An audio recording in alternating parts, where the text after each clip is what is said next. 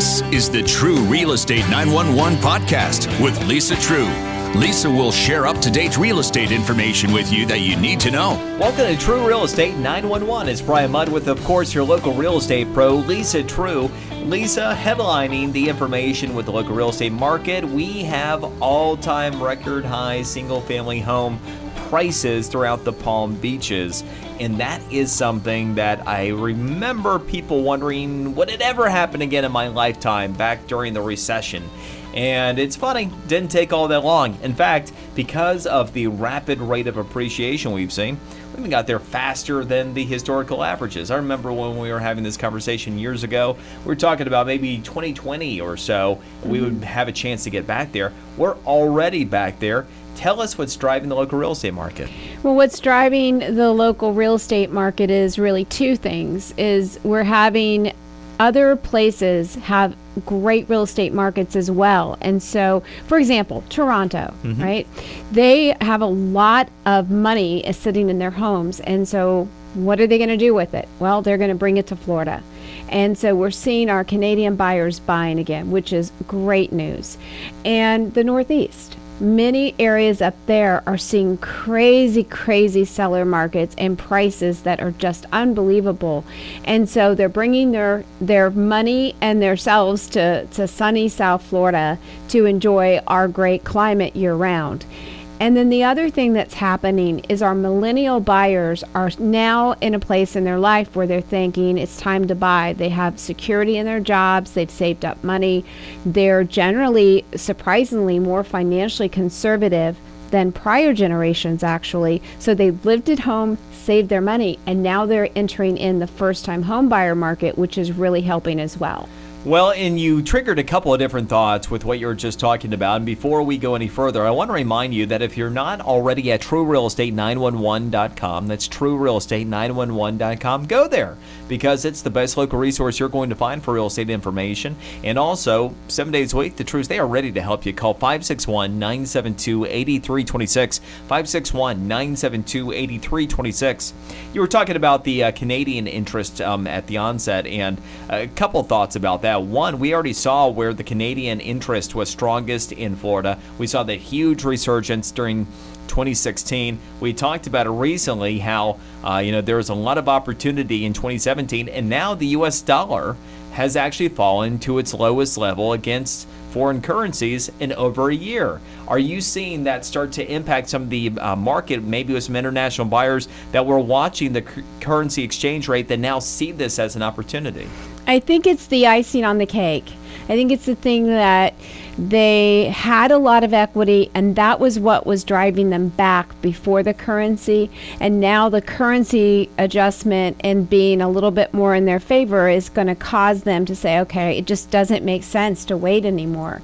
And so they're taking their equity, pulling it and then investing either second homes, vacation homes. I'm seeing a lot of vacation home interest right now. People that are not coming down for the season, they're coming down for a weekend, a week, a couple of weeks, and they're going to pop back and forth when they get cold and they need a break. They're going to come down, which is great.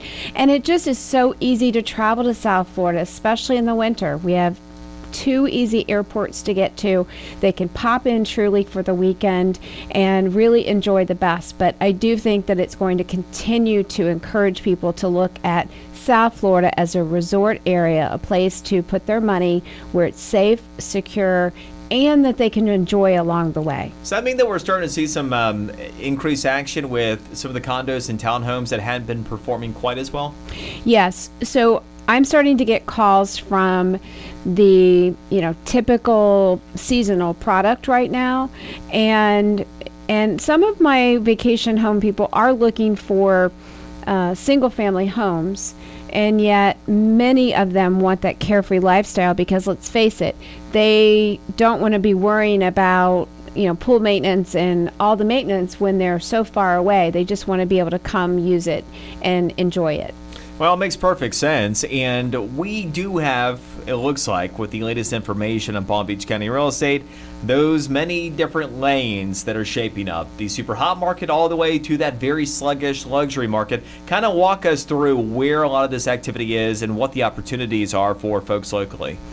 I cannot stress more more than ever that real estate is very local. So we're going to talk about some price ranges and yet it may not be the case for your neighborhood, for your city, and what you need to do is say how does this impact me? And we'll help you interpret the data to to know that anything under 400,000 generally speaking and we're talking about single family homes at this point is a seller's market no question about it the lower the price point the higher the chance you're in a very strong seller's market.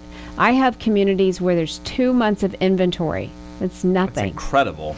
And sellers can still, in that price point, overprice it and sit on the market, believe it or not. And so, hitting that pricing strategy properly, where you get multiple offers, the ones that price it right and hit that sweet spot get more money in their pocket than the ones that try it high. They listen to all their friends, listen to all the advice, get greedy, get greedy, and then later they realize, okay, we should have done it the right strategy. They reduce it, they end up taking less. It's been studied and proven over and over and over, whether you're in a buyer or seller's market, that when you hit the price point right, you get more money in your pocket than when you overprice it. So that's our super hot market. Our questionable market, and this is where local comes in, is about 450 to 700. It really depends upon community, city, schools, a lot of things, whether you are still in a seller's market, neutral market, or if you've already flipped to a buyer's market.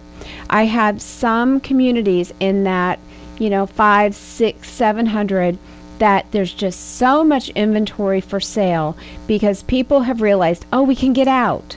It's time but they all did it at once. and so now their inventory is just completely out of balance. And so buyers walk in and they, they don't have one or five or 10 choices, they have 30 or 40 or 50 choices of similar homes on the market. And so then you see those that are vacant or really motivated or have to move cutting their prices, and that becomes your new price point.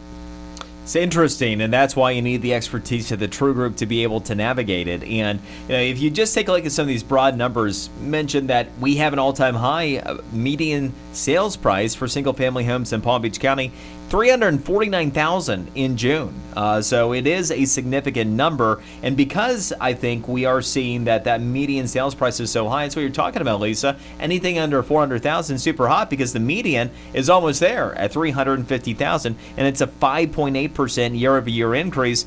And what it really looks like is we're seeing price increases on the affordable end easily in the double digit percentages at this easily. point, aren't we? Easily. And one of the biggest challenges that we're seeing right now, if you're buying your first home, is that if you're in this competitive price point, there's two things we always talk about what is a home worth, and what can you get for it? And often a home is worth less than what the seller can get for it. And if you are a first time home buyer getting a mortgage, the challenge comes in is how does the appraisal come into effect? And so it's something to that you need to know in advance. Are you going to need to come out of pocket uh, in order to make up the difference? What are the odds of negotiating it? There's a lot of ways you can handle it, and yet it is a challenge if you're buying that first time home because often they are seeing multiple offers. You can't come in with a lot of uh, contingencies, a lot of things that that make your offer look negative. You have to have the right lender. You have to do everything right in order to stand a chance in that kind of seller, hot sellers market out there. And yet, there's some interesting strategies we've learned recently because we've had some first time home buyers that were honestly just seeing 10 12 oh well no they were they were in the market they're ready to buy a house but their every house they liked they'd have 10 or 12 offers on oh, it. wow. And so we actually just got one of our clients a property by doing an interesting strategy that we kind of thought about and said, "Oh, let's let's try this." And so we were able to get them where they were only making an offer. They were the only one making an offer, and so they were able to get a great price. They even got uh, some seller closing cost concessions, which in that price range today like never happens. And so it's thinking outside of the box to hopefully achieve the client's goal. I know that Lisa Treu is the master of the 180 theory, however, she manages to work it in this particular instance. And you take a look, as the late great one would have said, there's the rest of the story. And the rest yes. of the story is on the luxury end. You kind of uh, paid homage to it earlier, but you know, we take a look at some of these broad numbers and it really paints over what's going on with luxury because you do take a look and see year over year closed sales up 7.5%. Great prices we talked about up 5.8%. Great. You take a look at inventory. The months of supply down 2.1%, second best number over the past year.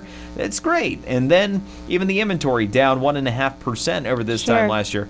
All these paying towards very strong numbers. But as you pointed out, the affordable market is so red hot that it's compensating for the luxury market where then we see we had Ooh, all the way up to 196 days for that million plus property.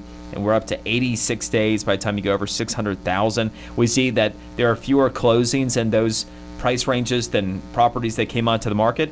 I mean, we're seeing outright buyers markets and luxury where we're seeing these incredible sellers markets that you're talking about in the affordable end. And that's the danger of looking at these general statements that are made by honestly media you know that are reporting you know hey hot hot sellers market because that is true right? It is the truth. However when you break it down it's not true for everyone. Mm-hmm. or friends or people that are um, you know kind of real estate voyeurs where they're saying oh everything seems to be sold. You really have to look at what's happening in your situation. For example if you live in a mandatory country club the picture may be very different, even at 300,000, than it is if you live in a non-equity country club, right? So that's what we do is we we look at okay, what is the story for you, not just what is the story. And now, the luxury market, even though we're at about 12 months of inventory right now, that does not mean that it can't sell. Right. There we can. The goal is to be one of those handful of sales that month. And it's about positioning the property and making sure that we have the opportunity. I mean, there were 130 sales, a million dollars or over. So we just need to make our clients one of those 130. Yep, and uh, the flip side of that, part of what we are talking about, 143 came on, so that is the challenge, which means that it's necessarily even more competitive for those that are in the market today. So you got to be that much smarter, that much further ahead of the curve. And Lisa, based upon a lot of the marketing strategies you've identified, that sounds like it might be more challenging than it actually is if people have the proper guidance. Yeah, you have to get the formula right. It's um, it's it's just like baking a cake, right? You got to put the right ingredients in at the right time, cook it for the right amount of time. If you follow the recipe, you get the result you want. And yet, what a lot of people do is they say they want a chocolate cake and they put in strawberries instead. You're not going to get a chocolate cake. so you have to have the right formula. You have to have the right price, the right condition that's appropriate for the price, and you have to have the right marketing. So when I have a luxury seller that calls me and says, "Okay, I want to hire you, but we're going to overprice the listing." Mm, it's not going to sell. You're not going to get your sure. chocolate cake. Or they they call and they say you can only show it between this hour and this hour. Mm, not going to sell. Or they say, we don't want anybody to know it's for sale. Don't tell anybody. No for sale signs. No, don't put it in the MLS. it's not going to sell, right? Everything has Keep to be. Keep it a secret. exactly. We have everything has to be perfect. That's and funny. and you know it, it's funny, and yet these are things that I've heard. Wow. And so it's my job though to share with them the recipe honestly, most people only move a handful of times in their life. And we do this every day. So it's my job to say, okay, I understand you don't want everybody to know your business. However, we want to sell it number one, and we want to sell it for the most money number two. So this is the formula to make it happen. And I find most people, when they understand why we need to do something, then they say, okay, that makes sense. And so that's Yep. my job. And this is the difference to where, in your chocolate cake analogy, if you're going to have a chocolate cake that is just for your own edification, you might be able to bake your own cake. But if you need the perfect cake for some type of event, what are you going to do? You're going to find the best place possible to buy the cake. Uh, you're not going to take a chance on what you pull out of the oven. And such is the case here. Where you've got to get it right, it can be done. Uh, the truths can help you every step of the way here. And kind of to your point about you know the outcomes with luxury, mistakes become so huge there.